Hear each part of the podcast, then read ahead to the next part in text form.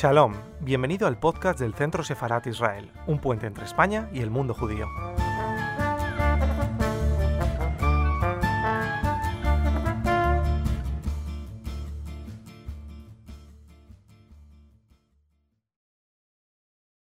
Buenas tardes, de nuevo Centro Sefarad Israel, como saben, una institución del Ministerio de Exteriores, Comunidad de Madrid y Ayuntamiento de Madrid.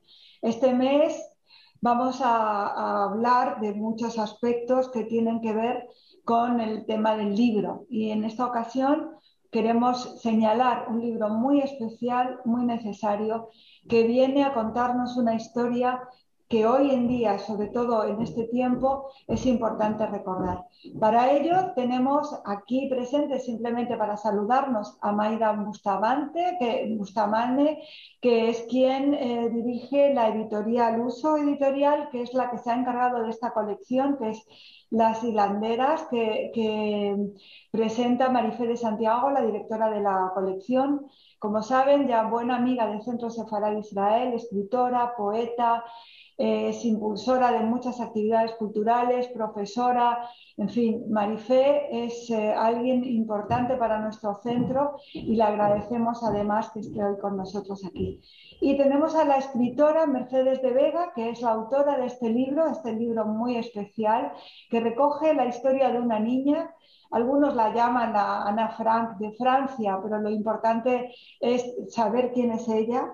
Y María Helen es la niña que escribe cartas a su padre en la ocupación francesa eh, por, en la época nazi. Es una historia que tiene ecos de las de Dora Bruder, de Patrick Modiano, que son historias que se han quedado perdidas en estas calles de París y para ello es importante traerlas en páginas y recorrerlas ahora en el libro de Mercedes de Vega. Muchísimas gracias a vosotras por estar aquí, gracias a Marifé, gracias a Mayra por esta colección y a ti Mercedes por este libro tan especial que sabemos que estaba en los márgenes de la historia y que hoy en día ya se ha convertido en una realidad. Muchísimas gracias a todas por venir aquí a Centro Sefarad y presentarlo. Gracias y esperamos escucharos. Gracias, Esther. Muchas gracias, Esther. Bueno, yo solo decir que para mí es un verdadero honor esta colección, creo que es de las cosas más importantes que ha hecho uso editorial, incluso de las que hará y que agradecemos mm, infinitamente, y ella lo sabe, a Marifé Santiago Olaños, que es la directora de la colección, el haber puesto en, nuestras manos el privilegio de, de estos 10 libros primeros que salen en, en, el 2021 y que aspiramos, deseamos y queremos que continúen en el 2022 y del 2023 y mientras haya vida, porque esta colección puede ser inagotable agradecer a Mercedes de Vega este libro, que ella sabe particularmente, porque lo hemos hablado, todo lo que me, eh, me significa a mí el tema del holocausto y de la, y de la barbarie, y mi disposición siempre a, a que la memoria no se pierda nunca. Y yo creo que son Marifé y tú, Mercedes, las que deben ya hablar. Muchas gracias. Muchas gracias, Mayra. Muchas gracias. Bueno, pues si quieres, Mercedes, comenzamos. Claro eh, y comenzamos, como no puede ser de otra manera, dándole las gracias al Centro Sefarad de Israel, a Esther Bendan como, como eh, impulsora de toda la programación cultural, eh, pero tengo que decir que a todo el equipo, a todo el equipo de Centro Sefara de Israel, porque si hay algo que los caracteriza es que están siempre disponibles para que el centro sea una casa en la que haya un lugar, un espacio para que se pueda hablar de tantas cosas que se quedan, como decía ahora Maida y como también Esther señalaba, en los márgenes de la historia y que es necesario alumbrar y alumbrar además desde la palabra, desde la palabra creadora, que es capaz de ir un poco más allá de la palabra cotidiana sin abandonarla. Bueno, las gracias a Maida Bustamante, ella dice que me las da a mí, pero yo se las doy a ella porque, porque es así, es, no sería justo si no dijera que ha confiado plenamente en la posibilidad de que esta colección, Palabras Hilanderas, eh, comience y efectivamente, como, como las vidas, no sepamos cuál es su final, pero intentemos que cada paso que se dé sea un paso firme que merezca la pena ser recordado. Y en esos pasos firmes que esperamos que, que sean recordados, porque merezca la pena que así sea. Eh, está tu libro, Mercedes, está el libro eh, que nos habla de esta niña, que tú nos vas a contar ahora, esta niña, y que al final es una historia personal, pero que también es una historia ejemplar en el sentido de que Marie Jolene va a significar tantas otras niñas que desaparecieron eh, en, esa, en, esa, en ese acontecimiento sin parangón en la historia de la humanidad, que fue el holocausto con todas sus consecuencias. Eh, tú me decías cuando yo te escribí para, comentarte que me había emocionado, como no podía ser de otra manera, leer la historia de Marie Jelen, que conocía, pero que, al, que, al, verla así, como si fuera ese testimonio ya indiscutible, eh, en el que tú intentas eh, que respire a nuestro alrededor en esas páginas, es decir, que sepamos cuál es su última sensación y no solo su último pensamiento, y esa sensación de todos los que la rodean y los pensamientos que en un momento determinado se pierden, ¿no? se pierden en los pasajes de la historia.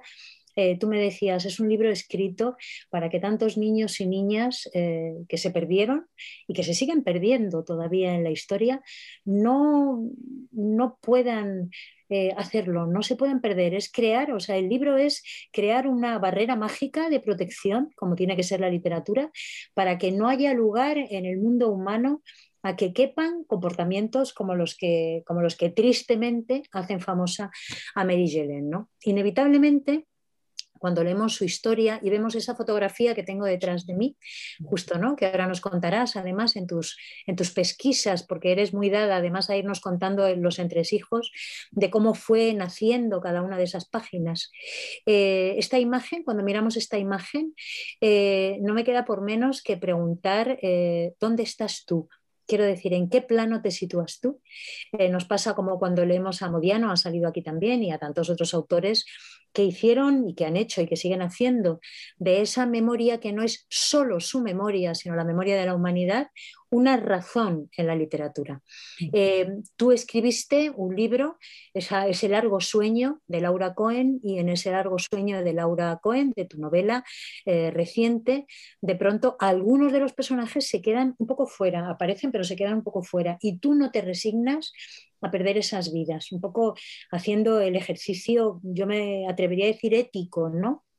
Eh, y no solo estilístico, de un, George, de un George Perec, por ejemplo, al que también mencionas, porque, porque intenta esa especie de labor eh, titánica, imposible, de saber eh, a tiempo real y en cada instante qué está pasando en un edificio determinado, en una calle determinada y en un mundo determinado, porque porque esas voces que se pierden en la historia pueden ser las de los que un rato antes nos estaban acompañando anónimamente en un café, por ejemplo, o nos hemos cruzado con ellos en la calle y sin saberlos, sin saberlo, nos están dando muchos más datos de quiénes somos que a lo mejor el relato que conocemos. Bueno, Mercedes, un placer tenerte aquí, eh, poder hacerte estas preguntas y, estoy esperando, como me imagino que todo el mundo, eh, a oírte a ti. Ay, muchísimas gracias, Marife, por tus palabras. La verdad que, bueno, ha sido una presentación estupenda. Todo lo que dices es así. Y bueno, primero quiero dar las gracias, por supuesto, a mi editora, Maida Bustamante, que, de la editorial Uso, que ha tenido pues esta, esta iniciativa tan maravillosa de poder editar esta historia, que para mí es una historia muy importante en mi vida como escritora. Trasciende cualquier otra cosa que haya escrito nunca, ¿no? de todas las novelas que he escrito, los cuentos, en fin. Es decir, Marie Hélène para mí es algo muy importante, como ahora os voy a ir contando, y porque es muy importante Marie Hélène y toda su historia, su contexto. Y bueno, quiero agradecérselo muchísimo el cariño, la ilusión, esta edición magnífica de Una historia desconocida, Marie Hélène, también cuidada con imágenes, con las cartas de Marie, con imágenes de, que hemos ido rescatando de su familia y por supuesto también a ti, Marifé, muchas gracias por, bueno, por, dirigir esta, esta, esta, maravillosa colección de palabras hilanderas que, que, sin duda va a ser muy importante para la editorial reunir unos ensayos bueno, pues con estas características de literatura, sobre todo para perdurar ¿no? en el tiempo, que es lo importante de la literatura, ¿no? que perdure. Y luego, por supuesto, al Centro Sefarat, a esta casa maravillosa de, del mundo judío, eh, sefardita, askenazi, que está en Madrid, que yo he frecuentado muchísimo durante siempre y, bueno, que es una casa, es la casa de todos. Lo agradezco muchísimo el poder estar aquí presentando una historia desconocida porque realmente es muy importante también para, para todos los judíos españoles, para los que se fueron, para los que, para los que están y para los que vendrán. Y sin duda, sobre todo también para la humanidad, ¿no? Porque no, una historia desconocida, María Hélène comenzó, pues bueno, por el descubrimiento de Marie, ¿no? Viajando por internet, yo estaba escribiendo una novela que se ha publicado este año, bueno, perdón, el año, el año pasado, ya estamos en el 2021, se publicó en el año, en, en, abril del año 2020, en plena pandemia, y es El largo sueño de Laura Cohen. En esta novela fue una novela que yo, bueno, está desarrollada en Montreal, es otra historia, pero en esta novela que habla también de, de una parte ¿no? de, del mundo judío, ¿no? habla sobre todo de, de las personas que pudieron escapar de los campos de concentración y empezar una nueva vida. Habla de Marie Entonces yo Marie la conocí eh, viajando por internet, descubriendo, investigando sobre biografía, sobre todo investigaba mucho los supervivientes de Auschwitz, ¿no? ¿Cómo, ¿Cómo, se puede comenzar una nueva vida después de esto? ¿no? Y descubrí a Marie. Marie no fue una superviviente, pero yo descubrí sus cartas, ¿no? las descubrí por, por unas webs genealógicas muy difíciles de encontrar también, porque no es una historia nada conocida. Y la verdad es que me impactó muchísimo, me impactó muchísimo sus cartas, su biografía, me impactó que fuese una niña eh, detenida en, las redadas del velódromo de invierno del 16 y el 17 de julio de 1942. Me impactó que ella fuese capaz de escribir cartas desde el velódromo. De hecho, tenemos una carta escrita desde ese velódromo donde fueron encerrados 13.000 personas durante, dos, durante dos, cinco días, ¿no? Y luego, pues bueno, fueron, fueron llevadas a los, campos de, a los campos franceses de detención y de ahí pues a, Auschwitz, ¿no? Entonces, bueno, estas tragedias, ¿no? Como bien decía Marifé, ¿no? Estas tragedias de vida, estas, estas biografías de personas anónimas que no trascienden a la historia porque no se las ha conocido, porque no, no han sido escritores. Por ejemplo, tenemos a Irene Nevirovsky, ¿no? Que, una mujer que nos ha dejado grandes novelas y, que nos relata además ¿no? cómo fue el París de la ocupación. ¿no? Y a través de ella, que por cierto también murió en Auschwitz y fue deportada porque era una, era una, era una joya extranjera. ¿no? De hecho, en, en, la ocupación de Francia, los elementos a eliminar más nocivos y perniciosos para el régimen nazi eran los judíos extranjeros. ¿no? Y entonces, bueno, Irene Nemirovsky, como otras tantas, como Helen Baer, por ejemplo, que yo cito en mi novela, ¿no? pues nos han dejado testimonios, nos han dejado partes de sus vidas para recordarlas. Pero es que millones de personas no han podido hacer eso, porque han sido eliminadas de la faz de la tierra, de la memoria, de una forma absolutamente brutal, ¿no? tiñendo de, de lo más terrible las páginas de la, de la historia europea. ¿no? Entonces, pues bueno, yo en una historia desconocida he intentado dar voz, dar vida, rescatar a, esta niña, ¿no? sobre todo rescatar la infancia. La infancia para mí es algo muy importante y, que debemos siempre proteger, es lo más sagrado que tiene el ser humano. ¿no? Entonces, ¿cómo se mataron a miles de niños ¿no? y cómo se les hizo desaparecer durante la ocupación de Francia, enviándolos a campos de concentración y luego el resto de niños judíos de, de toda Europa? ¿no? Es decir, es, como es una página tan, tan, tan, tan tremenda, pues yo le he querido, he querido escribir sobre ello, ¿no? Pero no he, no he, querido escribir algo absolutamente sentimental, no, sino he querido hacer un, un acto de reflexión. He, escrito, he querido escribir una biografía. Una biografía de una forma, además, muy aséptica, ¿no? Relatar cómo era en principio el París de 1942. ¿Qué estaba pasando en Francia? ¿Cómo eran las leyes de Vichy? Toda la ocupación alemana, todas esas, esas, esas leyes antisemitas, ¿no? sobre todo la de, la de 1940. ¿no? Y entonces yo a través de, de, explicar un poco, ¿no? de ver, de hacer al lector que se, que se situase en ese París de 1942, he relatado lo que fueron las detenciones del velódromo de invierno, he relatado lo que eran los campos de tránsito, sobre todo el de Pithiviers, y cómo fueron esas deportaciones. Y entonces para ello, pues aparte de hablar de Marie, de hablar de su vida, de reconstruir cómo era la, vida de una familia polaca emigrante que vivía en, en, el, en, el, distrito 19 de París, donde había una gran concentración de judíos extranjeros, cómo vivían, ¿no? quiénes eran, qué profesiones tenían, ¿no? Reconstruir sus vidas, reconstruir la vida de una persona normal y sencilla, un inmigrante ¿no? que va buscando una nueva oportunidad, también escapando de los progromos de su país, de Polonia, ¿no? para encontrarse luego otra vez en la, telaraña más terrible que ha tejido Europa. Volverse otra vez a encontrar opresados para volver a, a Polonia y ser asesinados allí. Es decir, estas, estas tragedias son, son hoy en día ¿no? en nuestra, nuestra sociedad ¿no? de, consumo, de redes sociales, de, inmediatez, de todo rápido. ¿no? Creo que es muy importante, es muy importante sobre todo eh, rescatar la historia, sobre todo para que no se reescriba como quieren muchos que se reescriba. Es decir, nosotros tenemos que escribir, escribirla tal y como fue. Y yo creo que es un compromiso moral también que tenemos los escritores, o por lo menos que contraigo yo como escritora. Y yo no soy una escritora especializada en, en, en literatura histórica, ni mucho menos, porque yo soy una escritora tremendamente narrativa, ¿no? Un poco introspectiva en, mi forma de narrar, pero creo que el compromiso con, la verdad, con la historia, es, muy importante y, yo he hecho aquí un ejercicio de memoria importante ¿no? en, en una historia desconocida, María Elena. Estoy de acuerdo completamente con lo que dices y además, eh, como sabes también, eh, identifico algunos de los impulsos, digamos, que te llevan a esta historia.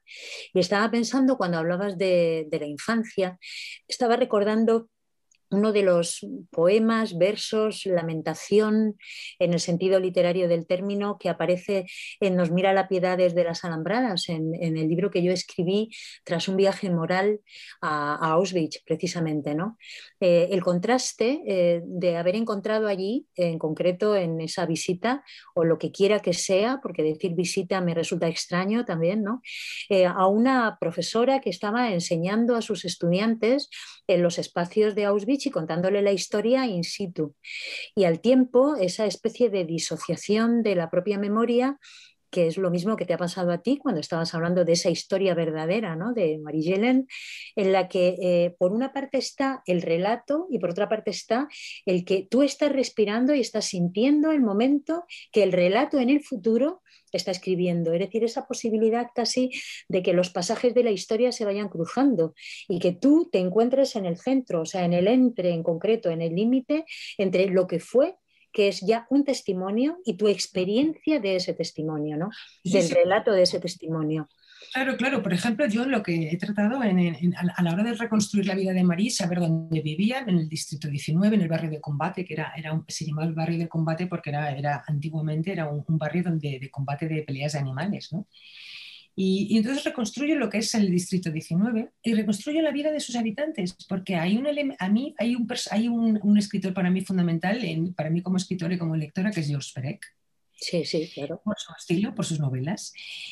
Y luego además por su historia. Pero la historia de George Perec yo casi la conocí escribiendo la historia de Marie, porque a mí me gustaba como, como escritor, yo ya sabía un poco, un poco muy por encima, como sabemos todos, ¿no? los lectores, el, el pasado de George, no de él, de su madre, de, de Cirla Perec, pero no la conocía en profundidad. Y cuando yo voy adentrándome en la biografía de George Perec, veo que tenía tantas similitudes con Marie, tremenda, era increíble, porque las dos familias eran inmigrantes polacos, los padres de Marie y los padres de George. De hecho, sus dos padres se llaman igual. Sí. George Perec, el padre de George se llamaba Isaac Perec y el padre de Marie se llama Isaac Yelen.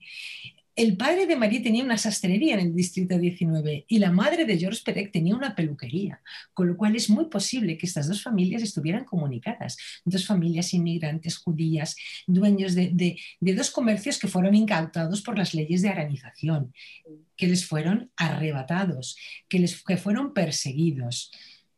Y entonces había muchísimas similitudes. Además, vivían en el mismo barrio. Es curioso, en el mismo distrito 19 los dos, tanto George como Marie. La única diferencia es que Marie era cuatro años mayor que George. ¿no? Pero sobre todo, eh, lo tremendo de esta historia es cuando yo averiguo, ¿no? el acto, cuando cae en mis manos el acta de desaparición de la madre de George Perec, decirla, porque así como conocemos la madre, a Marie y su madre fueron, fueron secuestradas en la redada del velódromo de invierno, es decir, de la noche del 16 de julio de 1942, la gendarmería francesa se presentó en casa de, de, de Logelen y secuestraron eh, por el aparato del Estado a María y su madre. El padre no, porque el padre estaba trabajando en una granja agrícola de, en el norte, en la zona invadida por los alemanes. Al padre, al, cerrarle su, su, sastrería, no tuvo más remedio que marcharse a, trabajar fuera de París, cosa que le salvó la vida. Entonces, en esa redada, las dos fueron secuestradas y llevadas al velódromo de invierno. Luego, ya sabemos o podemos imaginar lo que pasó después. Así como Perec no, no pasó esto, porque la madre, la madre de George Perec fue arrestada en la calle y, desapareció. Así como sabemos lo que le pasó a la madre de Marie, que fue deportada en un convoy desde el campo de Pithiviers. No podemos, no podemos saber lo que le pasó a la madre de Georges Perec, porque la madre de Georges Perec desapareció de la noche a la mañana. Fue arrestada en París y nunca más supimos de ella. Y a George, unos meses antes, su propia madre le había salvado la vida, porque la madre le metió en un camión de la Cruz Roja y lo hizo pasar la demarcación. Con lo cual, la madre de George le salva la vida a su hijo. Y este niño, te puedes imaginar con los años, ¿no? Porque no solamente la madre de George murió en, la ocupación, es que el padre también. Es que el padre encima fue un voluntario de la Legión extranjera para luchar por Francia cuando la propia Francia asesina a su mujer y a casi toda su familia. ¿eh? Bueno, es, mira, son cosas tan terribles cuando empiezas a leer sobre todo esto encima, cuando quieres, cuando quieres escribir sobre ello, que tienes que hacer un gran ejercicio de, distanciamiento, ¿no? Y un gran ejercicio no solamente literario, sino también moral y personal, ¿no? Para poder escribir como tú quieres escribir sobre esta historia, ¿no? Y entonces, ¿qué hago yo? Pues bueno, empiezo a, a poner a las dos historias en común y me di cuenta de del porqué de la escritura de Georges Perec, de todas las restricciones de Georges Perec a la hora de escribir, de ese grupo del que forma parte, del grupo Olipo, ¿no? Es decir, cuando él escribe El secuestro, que es una, magnífica novela donde él, donde en ningún momento escribe con la letra E, ninguna palabra contiene la letra E, que él la secuestra y dices, haces como un ejercicio de psicoanálisis y el por qué este escritor escribe de esta forma, ¿no? Y es porque él tuvo la suficiente elegancia como para nunca hablar del holocausto, pero sí reflejarlo en las restricciones que se autoimpone a la hora de escribir. Entonces, bueno, pues yo lo que hago en una historia desconocida, María y Elena, un poco es, es engarzar estas dos biografías de Marie con las de George Perec y al mismo tiempo también ponerla en unión un poco con la de Dora Bruder, es decir, hago un recorrido, hago, hago como una especie de mapa, ¿no? De mapa de la infancia devastada de París, de la ocupación. Entonces, hay una serie de niños que para mí son absolutamente importantes y relevantes, sobre todo en la literatura, ¿no? Que vamos, ¿Cómo vamos a hablar de George Pérez si no? O de Dora Bruder, que la rescata igualmente, como yo hago con Marie, del anonimato. y lo que hace es Patrick Modiano, que para mí es el mejor escritor de la ocupación, es decir, mm, es un escritor magnífico, con un aliento narrativo insuperable, ¿no?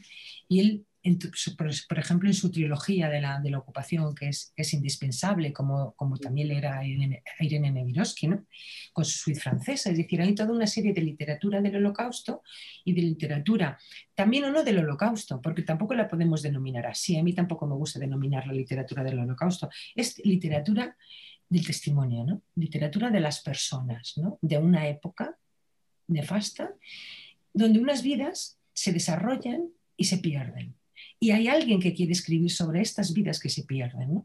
Y Patrick Modiano lo hace con Dora Bruder. Él se mete dentro de la historia, porque claro, él fue también protagonista de, la ocupación, es decir, él era francés, su padre era judío, su padre vivió la resistencia de alguna manera, también un poco así, de aquella manera, no del todo, en fin, habría mucho que escribir y que hablar de, de este tema que no es el que nos ocupa en este momento. Pero sí que es cierto que para mí, Patrick Modiano, sobre todo en esta historia desconocida en Marie ha supuesto una gran inspiración sobre todo en el estilo, ¿no? Sobre todo a la hora de afrontar, a la hora de querer escribir una biografía trágica como esta, mm, desde qué punto de vista la quieres tratar, ¿no? Que para mí es lo más importante y la mayor virtud que tiene una historia desconocida es el tratamiento estilístico que le he dado, ¿no? Que para mí era muy importante a la hora de, enfrentarme a ello, no hacer una novela sentimental ni una, novela de los horrores, ¿no? sino hacer una, escribir algo tal y como fue, tal y como pasó, como si ahora, por ejemplo, en Madrid nos pasase una cosa así, una sociedad más o menos normalizada, ¿no? con sus altibajos democráticos como en esa época. ¿no? Y de pronto pues, nos, ocupa, nos, ocupa, nos ocupa la nación, un país extranjero, ¿no? Beligerante, donde su mayor objetivo es el exterminio de todo un pueblo. Y es lo que pasó en París. Y ese exterminio se llevó a cabo con, por supuesto, con, bajo la, la, tutela y totalmente se tiraron a los brazos de los nazis el, régimen de Vichy, del cual hablo cual hablo de Pierre Laval, por ejemplo, de su primer ministro, toda la, legislación que se hizo. Para que nos diéramos un cuenta un poco qué es lo que estaba pasando en Francia. ¿no? Y de esa forma, un poco así, a lo ¿no? a la forma más, más sencilla ¿no? a la hora de encarar una historia y hablar de ella con total humildad y sencillez. Pero fíjate, yo eh, que tienes razón y además me parece que adjetivas bien la manera de, desarrollar ¿no? la obra que, has escrito, el, texto que has escrito. Eh, pero hay un par de elementos, Mercedes, que me gustaría que volviéramos otra vez sobre ellos. Eh, esa idea de memoria, ¿no?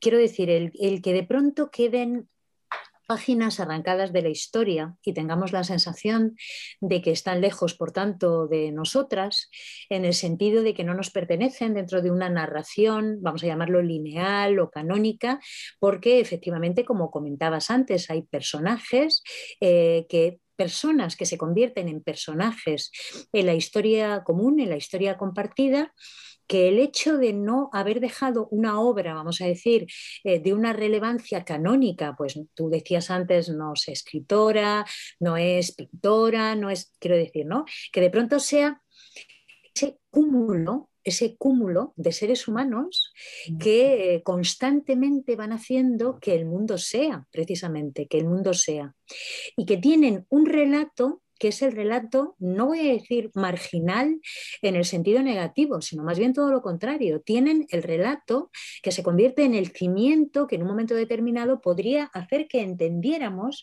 muchas de las cosas que pasaron y que cuando intentamos eh, exhumarlas desde un punto de vista racional con elementos cotidianos, como nos enfrentamos a otros objetos em, que de alguna manera se nos presentan frente en frente y podemos cercarlos, vemos que no tienen respuestas. O sea, tú has dado creo que en la clave, ¿no? Justo la clave es, esto es un mundo que sí, que los historiadores entienden, que tiene ecos previos, hay llamadas previas y de repente se convierte en el gran escenario donde el acontecimiento inevitable ocurre.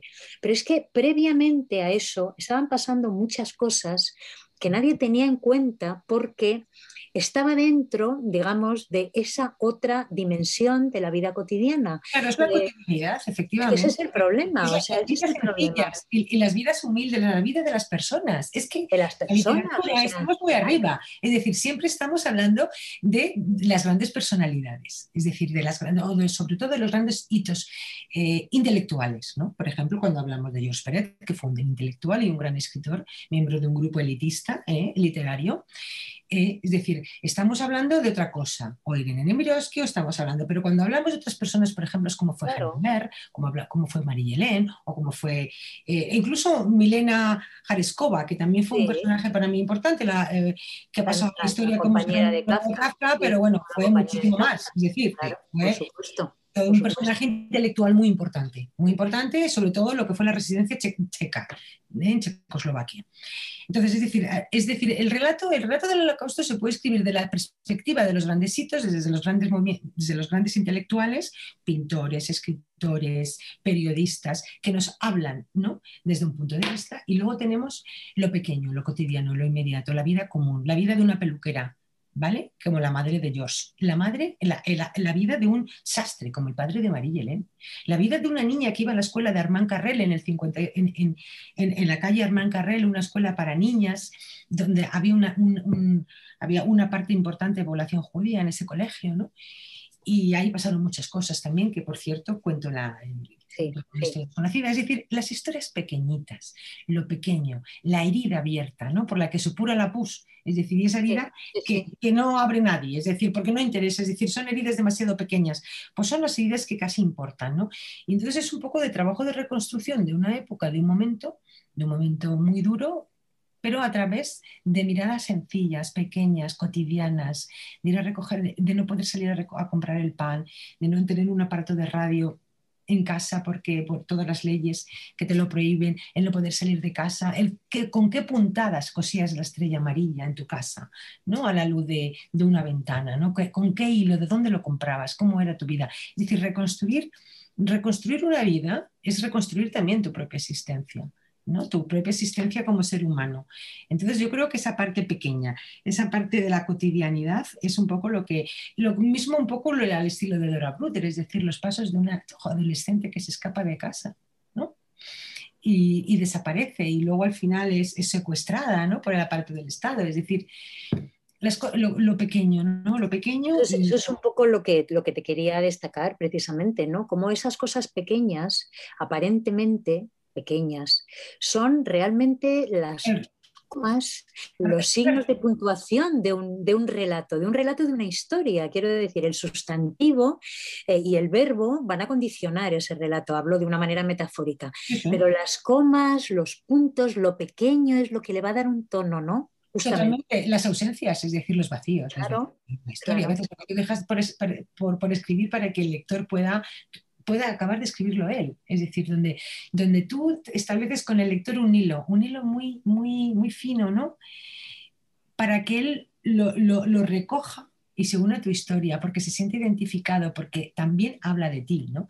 Entonces, cuando hablamos de grandes, de grandes historias o, por ejemplo, de hechos, ¿no? Más, o, o, queremos hacer algo más intelectual, algo más, más grande, ¿no? Quizás a lo mejor tenemos mayores distancias con los lectores, ¿no? Entonces yo he tratado de acercarme a los lectores, de, acercarme a las personas de ahora, ¿no? De, del año 2021, después con esta pandemia terrible, ¿no?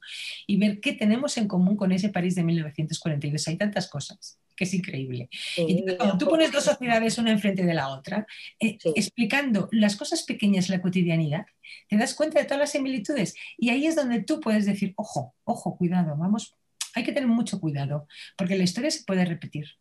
Y si no veamos lo que ha pasado esta semana, hace la semana pasada en Madrid, con este conato de antisemitismo eh, neonazi, ¿no? Es decir, ojo que, que, cuando estás explicando el día a día, ¿no? Eso que no te explica nadie, puedes reconocer muchas más cosas de tu propia vida y de tu propia existencia. ¿no? Es un poco lo que yo he tratado de hacer con una historia desconocida. Nos pertenece esa historia, nos pertenece esa historia y es común. Eh, me gustaría destacar, ya como tengo la imagen aquí de Mary Jane, querría comentar alguna cosa que tiene que ver con el libro y que ha sido absolutamente pensado para la edición. ¿no? Mm. La portada de, de de, este librito, de, este libro maravilloso de Mercedes de Vega, esta preciosidad, eh, es de Roberto Carril Bustamante, de una fotografía hecha por él, de un montaje fotográfico hecho por él, en el que aparece Mary Jelen, por ejemplo. ¿no? Me, me gusta destacar esto. Y dentro del libro nos encontramos también con fotografías, algunas fotografías muy familiares, o sea, muy de esas fotografías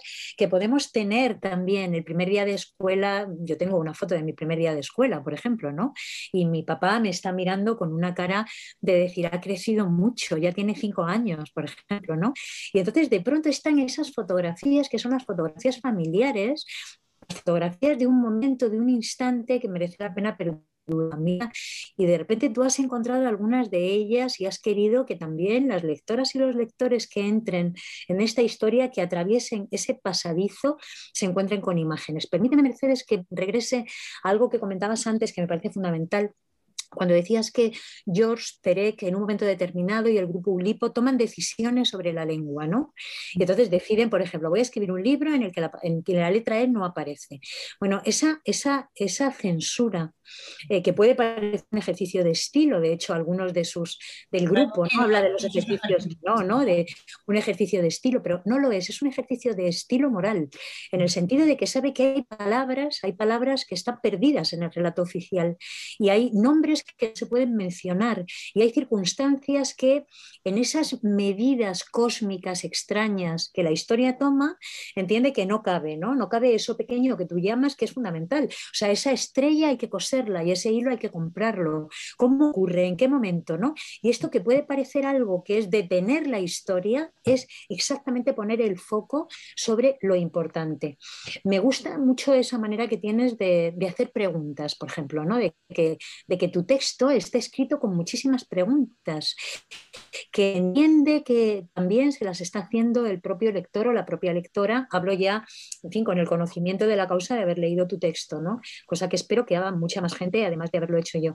Eh, pero, pero un texto que el ritmo lo va marcando precisamente el dato que encuentras y cómo lo encuentras. Encuentro este dato y entonces ese dato hace que que empiece el hilo también a hacer otro tejido distinto al que yo esperaba hacer, pero a la vez preguntas que constantemente nos hacen que nos paremos, porque una pregunta exige que también el cuerpo se prepare para poderla pronunciar, quiero decir, ¿no? Que la tonalidad de la pregunta también exige una corporeidad determinada, porque está esperando que haya una respuesta. Me gusta ese ritmo que estás creando, me gustaría que habláramos de eso. Sí, sí, no, el ritmo indudablemente eh, está, es un poco sincopado, ¿no? El ritmo de la novela, Entonces, eh, de, la biografía, perdón, la biografía, que aunque está novelada desde un punto de vista estilístico, no, no, no hay nada de invención. ¿eh? Ojo, que eso es una cosa clara, porque a veces hablamos de, biografías noveladas que parece que el, que, que el autor haya puesto a lo mejor algo de ficción, ¿no? Algo de imaginación. No, yo aquí la imaginación la he dejado para que el lector la ponga él. es decir, yo lo que he hecho ha sido escribir la biografía de Marie y novelarla, novelarla me refiero estilísticamente, es decir, eh, utilizar, hacer un, texto eh, sobre todo estético, estético, con numerosos interrogantes y con numerosas preguntas.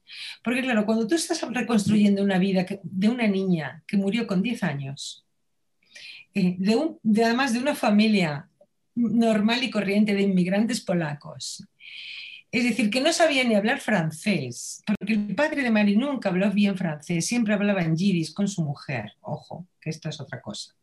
Es decir, ¿qué, ¿de dónde sacas tú la información para reconstruir las vidas de esta familia, como he hecho yo? Pues es muy complicado, porque aparte de tirar de Internet y de tirar de, muchísimas bases de datos de, innumerables instituciones de la memoria judía, de tanto de Israel como de Francia, y, y de páginas genealógicas, me he encontrado con tantos vacíos que al final no tengo más remedio que hacer preguntas. Y esas preguntas yo se las hago al lector porque también me las hago a mí, para que el lector al final de mi relato sea capaz de contestárselas a sí mismo, con los datos que yo le voy a ir proporcionando durante toda la novela. Es decir, que ahí también hay un ejercicio de, de arquitectura, ¿no? también narrativa. Es decir, no es una biografía lineal donde tú vas contando desde que nace hasta que muere. No, no, aquí esto es, una, es, es, circular, hay muchísimas elipsis, voy, vuelvo, hago preguntas al lector, me hago preguntas yo según la, voy. Además, lo que he hecho ha sido un poco desde un punto de vista del tiempo, al no hacerla lineal, al ir escribiendo, partiendo de, de las cartas de Marie para volver atrás, para reconstruir la vida de su padre, cómo él busca a su hija cuando va a París cuando sabe que ha desaparecido, porque su hija se lo dice por sus cartas y él va a París y la busca. Luego lo que hago, lo que he intentado aquí, así que hay una pequeña licencia una pequeña licencia narrativa, pero que la digo, la, explico. es decir, siempre hay que ser fiel al lector, nunca hay que engañarlo. Cuando, yo, cuando su padre, cuando dice Yelen, en un momento dado se pudo plantear ir a Pitibieres a rescatar a su hija de ese campo de tránsito para que no fuera enviada a Auschwitz. Y ahí, es, y ahí lo que hago es un ejercicio, una reflexión de consideración futurible de cómo podría reconstruir un, un, viaje a Pitibiersa a buscar a su hija, que al final no sabemos si lo hizo o no lo hizo. Eso también lo cuento. Es decir, entonces en toda la novela es un poco ir buscando, persiguiendo la vida de ella, ¿no? que yo la voy reconstruyendo a base de muchos silencios. Y sobre todo, un poco también hablando lo que me has, contado, lo que has mm, comentado de las imágenes del libro, que eso ha sido una odisea tremenda, porque mm, prácticamente yo cuando empecé a escribir la historia de Marí solamente tenía una imagen, que es la que sale detrás de ti, que has puesto en ese fondo tan, tan chulo, que es la, única retrato que tenemos de Marí, eh, que es el único que circula por, la, por internet. No hay otro retrato de Marí hay otra foto que tiene hecha con su madre, que encontré una página genealógica. Entonces solamente tenía estas dos imágenes de Marí para reconstruir toda una vida. Y además las imágenes son muy importantes porque las imágenes uno puede, puede, puede sacar muchas cosas y puedes hacer muchas suposiciones y puedes hacer también una, una, gran, un gran ejercicio literario con, con una imagen. Porque una imagen vale mucho. Dicen que más de mil palabras, no lo sé. Pero, pero estas imágenes yo me he encontrado con muy poco material, ¿no? Y entonces a través, a través de toda esta investigación, yo necesitaba encontrar más, más material gráfico de Marie. No sabía cómo hacer, no sabía dónde buscar. En varias páginas yo me puse en contacto con, con una página de internet de, de Dominique Natanson, que es una, es una mujer que es una historia, no es historiadora de profesión, pero toda su vida la ha dedicado a, historiar la vida del holocausto. Y tiene una, base de datos importantísima sobre, sobre, sobre precisamente sobre la ocupación de Francia. Y entonces yo la escribí a ella porque además ella publicó, publicó las cartas de Marie. Entonces yo me puse en contacto con ella para preguntarle que yo necesitaba encontrar algún pariente de Marie. Yo sabía que había un hermano, que Marie tenía un hermano llamado Serge, porque aparecía en algunas páginas web como depositario de las cartas de Marie. Entonces yo sabía, yo sabía que había un hermano, pero no sabía nada del hermano, porque yo cuando reconstruí la vida de Marie no sabía si el hermano eh, era más pequeño que ella, mayor, si había, si no había, no había nada, ningún rastro de ese niño. Entonces, claro, yo no, tampoco lo podía incluir en mi historia porque no sabía nada de él y tampoco me lo iba a inventar. Entonces, preferí ser fiel y no escribir sobre Sergio, sobre Sergio Helen. Entonces yo escribí a Dominique para preguntarle, por favor, que necesitaba ponerme en contacto con Serge Allen, con su hermano. Y pasaron dos años. Y el día 22 de diciembre de este año 2020 recibo una, un correo electrónico de Serge Allen, del hermano de Marie. Cuando tenemos ya todas las galeradas de la novela, de la, de la biografía, ya casi en impresión, donde están hechas todas las correcciones, donde están las pocas fotografías que tenemos de Mari, como este retrato que está detrás de ti, eh, Marife, y, y otra que sale con su mamá, que yo la, ubico en un parque, que eso ya lo cuento en, la, historia, y no tengo más. entonces Sergio, este hombre me llama y me dice que, por Dios, yo casi me muero, o ha sido de los, mira, ha sido lo más bello que me ha pasado en la vida como escritora y casi como persona es que el hermano de María se hubiese puesto conmigo, que me hubiese escrito, ¿no? que al final le ha llegado mi llamada de auxilio, porque era una llamada a los cuatro vientos de auxilio, necesito hablar con este hombre, sea como sea. Y al final él, yo creo que Dominique le debió de escribir y él al cabo del tiempo, eso tampoco me lo ha contado, él se puso en contacto conmigo el día 22 de diciembre. Y a partir de ahí he empezado una, una, relación epistolar con él verdaderamente maravillosa. No quiero hablar sobre Sergio, puedo desvelar dónde vive, muchas cosas porque quiero ser fiel a las cosas que me ha contado. Y por Dios, haber encontrado el único superviviente de la familia Yele ha sido de, de los hechos más emocionantes que me han pasado nunca. Y él, él, él, cuando yo le cuento lo que estoy haciendo, cuando él me pregunta, ¿por qué mi hermana? Mira, ha sido las cosas más tremendas y más maravillosas que me han pasado nunca cuando él me pregunta, ¿por qué quieres escribir la historia de mi hermana si no es nadie? para él era inconcebible que una escritora española, porque él reside ahora en Israel, no en Francia, me, le resultara chocante, porque un, porque un escritor le interesa la vida de una pequeña niña que murió con 10 años, que no era nadie, de unos inmigrantes polacos que no sabían hablar francés. Y eso lo sé porque me lo ha contado. Yo no sabía que ellos no sabían hablar francés. Bueno, Marie sí, porque Marie iba a la escuela en Francia y escribía y hablaba francés, pero su padre, eh, Isaac, el sastre de los ojos judíos, de los ojos, perdón, de los ojos azules, porque tenía los ojos muy azules, no, no sabía hablar francés hasta el final de sus días, que murió en Lille con ochenta y tantos años. Y entonces, claro, yo he reconstruido también en una historia desconocida de la vida de Isaac por lo menos los pocos datos que tenía sobre él, que para mí han sido muy importantes. Sobre todo la vida de este hombre, ¿no? Que pierde a su mujer y a su hija. Y, qué es lo que puede pasar con una persona así. ¿Cómo puedes vivir con esto, ¿no? ¿Qué es de tu vida después de esto? ¿Cómo puedes rehacerla? Y, y Sergio me lo cuenta. Sergio me lo cuenta. Y entonces cuando él me pregunta por qué quiero yo, qué es lo que estábamos hablando antes de lo pequeño, ¿no? ¿Por qué te interesa la vida de mi hermana? No se lo podía creer que alguien escribiese la vida de su hermana. Digo, es que la vida de tu hermana es la vida de 16 millones de personas. ¿Te parece poco escribir sobre ella?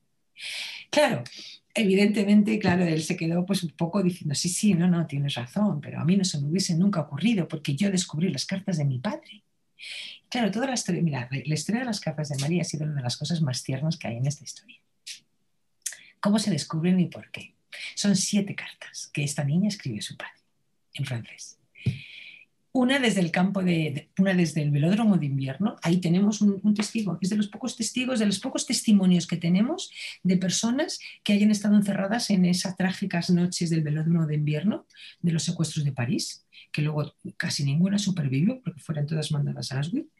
Tenemos esta carta de Marie, escrita desde el velódromo y sacada desde el velódromo de invierno. ¿Quién sacó esta carta de Marie eh, desde allí, en, en ese momento? Cuando ese velódromo estaba cerrado a calicanto, estas personas se estaban casi muriendo asfixiadas ahí, casi sin alimentos.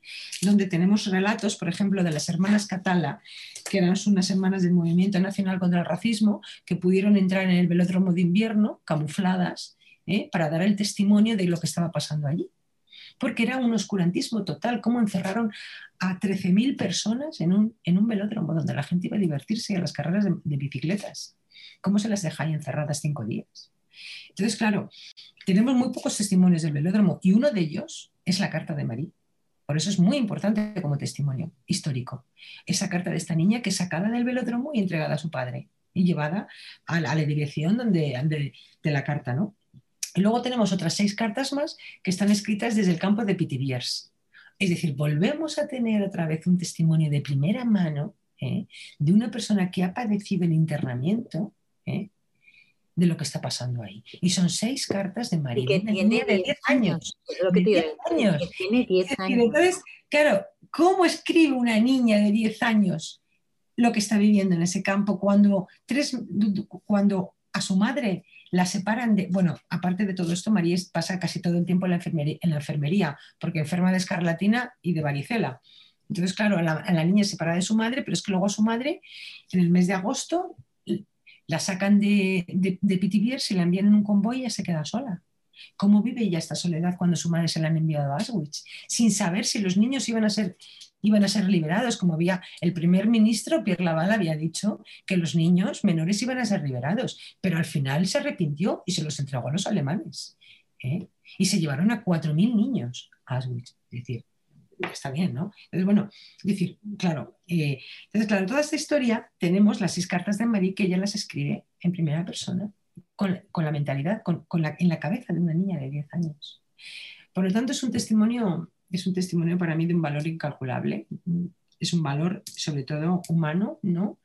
Y que, no y, que, y que, creo que la humanidad tiene que, tiene que recogerlo. Yo por eso cuando cayeron en mí estas cartas no, no podían estar disgregadas en, en, en, en la nada, estas cartas están recogidas por primera vez en un libro, en este libro, en una historia desconocida. Nosotros, gracias a Maida, a su trabajo maravilloso, cuando tenemos que publicar estas cartas, las cartas las tenemos que poner en el, en, el libro, ¿no? Porque tienen que trascender, las tienen que leer, tienen que trascender, sobre todo la, letra de Marí, tiene que conocerse. Por eso el detalle, no solamente es transcribirlas, es que hay que leerlas, de cómo las escribió ella, de su puño y letra, en ese papel cuadriculado con esa letra infantil redondita que aprendió a escribir en la escuela de París de Armand Carrel.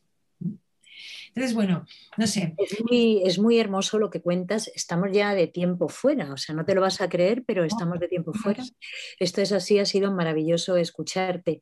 Eh, de pronto, cuando estabas comentando ese 22 de diciembre en el que te llegan noticias ¿no? de Serge, el hermano de, de Marie, te hace la pregunta de por qué mi hermana y tú se lo comentas. Eh, de pronto cuando has dicho esto he visto que el libro es también, eh, ¿cómo te diría yo? Esa palabra, ¿no? Habla tú también, esa palabra que hay que decir y que de pronto el tiempo lleva y el espacio lleva al lugar donde tiene que ser escuchada.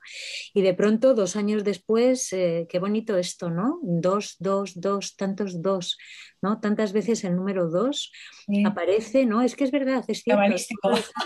Entonces, como el número dos constantemente también era un 2020 raro que estaba lleno de doses también, ¿no? Qué cosa tan curiosa, qué cosa tan curiosa y tan bonita. Y de pronto aparece esa voz que le da sentido también a todo el camino. Y ahora que nos queda, Mercedes, nos queda leer el libro, ¿eh? Leer el libro que no lo haya hecho aún, ¿no? Es maravilloso. Ha iluminado toda la historia, me ha contado me ha hecho un relato, además, que ha sustentado mucho de lo que yo había escrito. He hecho, hemos tenido que hacer unas pequeñas modificaciones para adaptarlos a, ya datos concretos que él me ha dado. Y sobre todo me proporcionó la única fotografía que, este, que él tiene de su padre, la única fotografía que ha podido conservar de su padre y de, y de, Estera, de la primera Que también tiene una historia, que también tiene una historia, Claro, él, me proporciona una fotografía. ¿Eh? que esa fotografía la recogemos. Yo le pido permiso, por supuesto, cuando él me envía la foto, la única foto que tiene de su padre de esa época. Entonces, eh, yo le pido permiso y dice, sí, por supuesto, claro que sí, la puedes publicar sin ningún problema. Yo estaré encantado, ¿no? De que, poder, de que la puedas publicar y puedas publicar las cartas de mi hermana y yo lo que, todo, todo, todo lo que yo te pueda contar, ¿no? De este hombre que, que debió de sufrir muchísimo. Yo desde aquí, todo mi cariño, mi consideración y mi eterno agradecimiento. Bueno, Mercedes, pues muchísimas gracias por esta conversación, que es más que una conversación al uso, una invitación. Una invitación a leer tu libro, eso para empezar, pero sobre todo porque este libro trae toda una historia lo hemos dicho varias veces en, este ratito que hemos estado juntas y que ha sido un placer y, ha sido muy emocionante por muchas razones. Eh, es un saber que en esas veladuras del tiempo estamos estamos y que, y que era nuestra vecina, nuestra vecinita, la que un día dejó de serlo y no teníamos tampoco respuesta eh, a la pregunta, ¿no? A la pregunta que te haces de por qué, por qué, ¿no? ¿Por qué no está allá? Y esa niña que va a la escuela y tiene amigas, de pronto ve truncada una vida y una existencia y tú has tenido, eh, me parece a mí, el rigor y sobre todo la generosidad, si me permites que lo diga así, de no interferir en la historia. Decir, lo que queremos es que esa historia acabe bien, pero sabemos que esa historia no acaba bien, no acaba bien.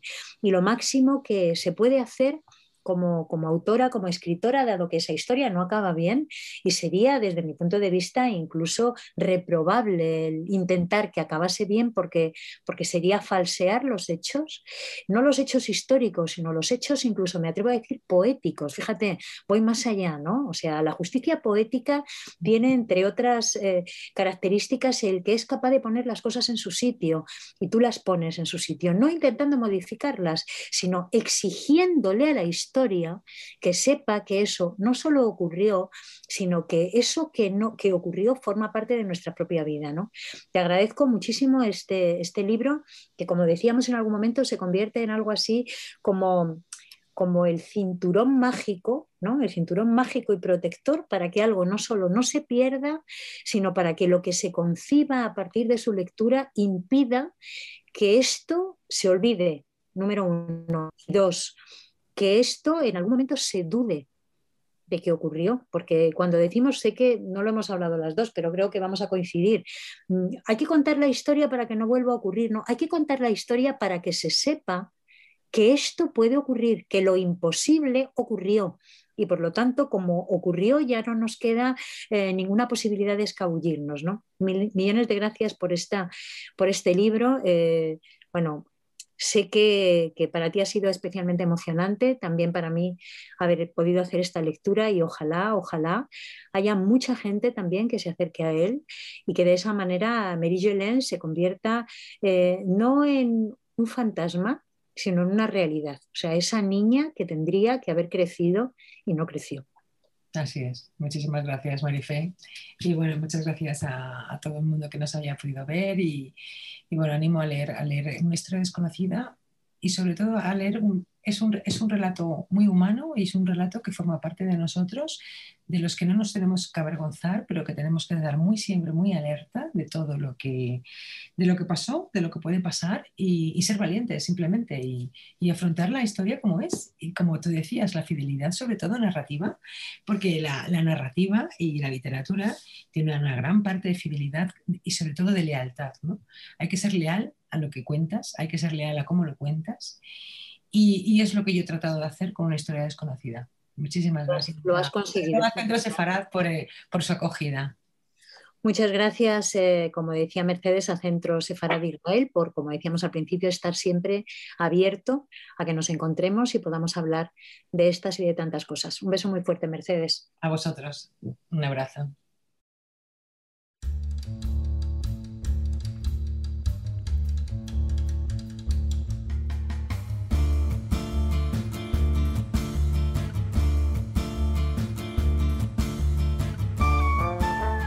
Gracias por escucharnos. Recuerda que también nos puedes seguir a través de Instagram, Facebook y Twitter con el usuario arroba Centro Israel o si lo prefieres en nuestra página web www.sefarat-israel.es.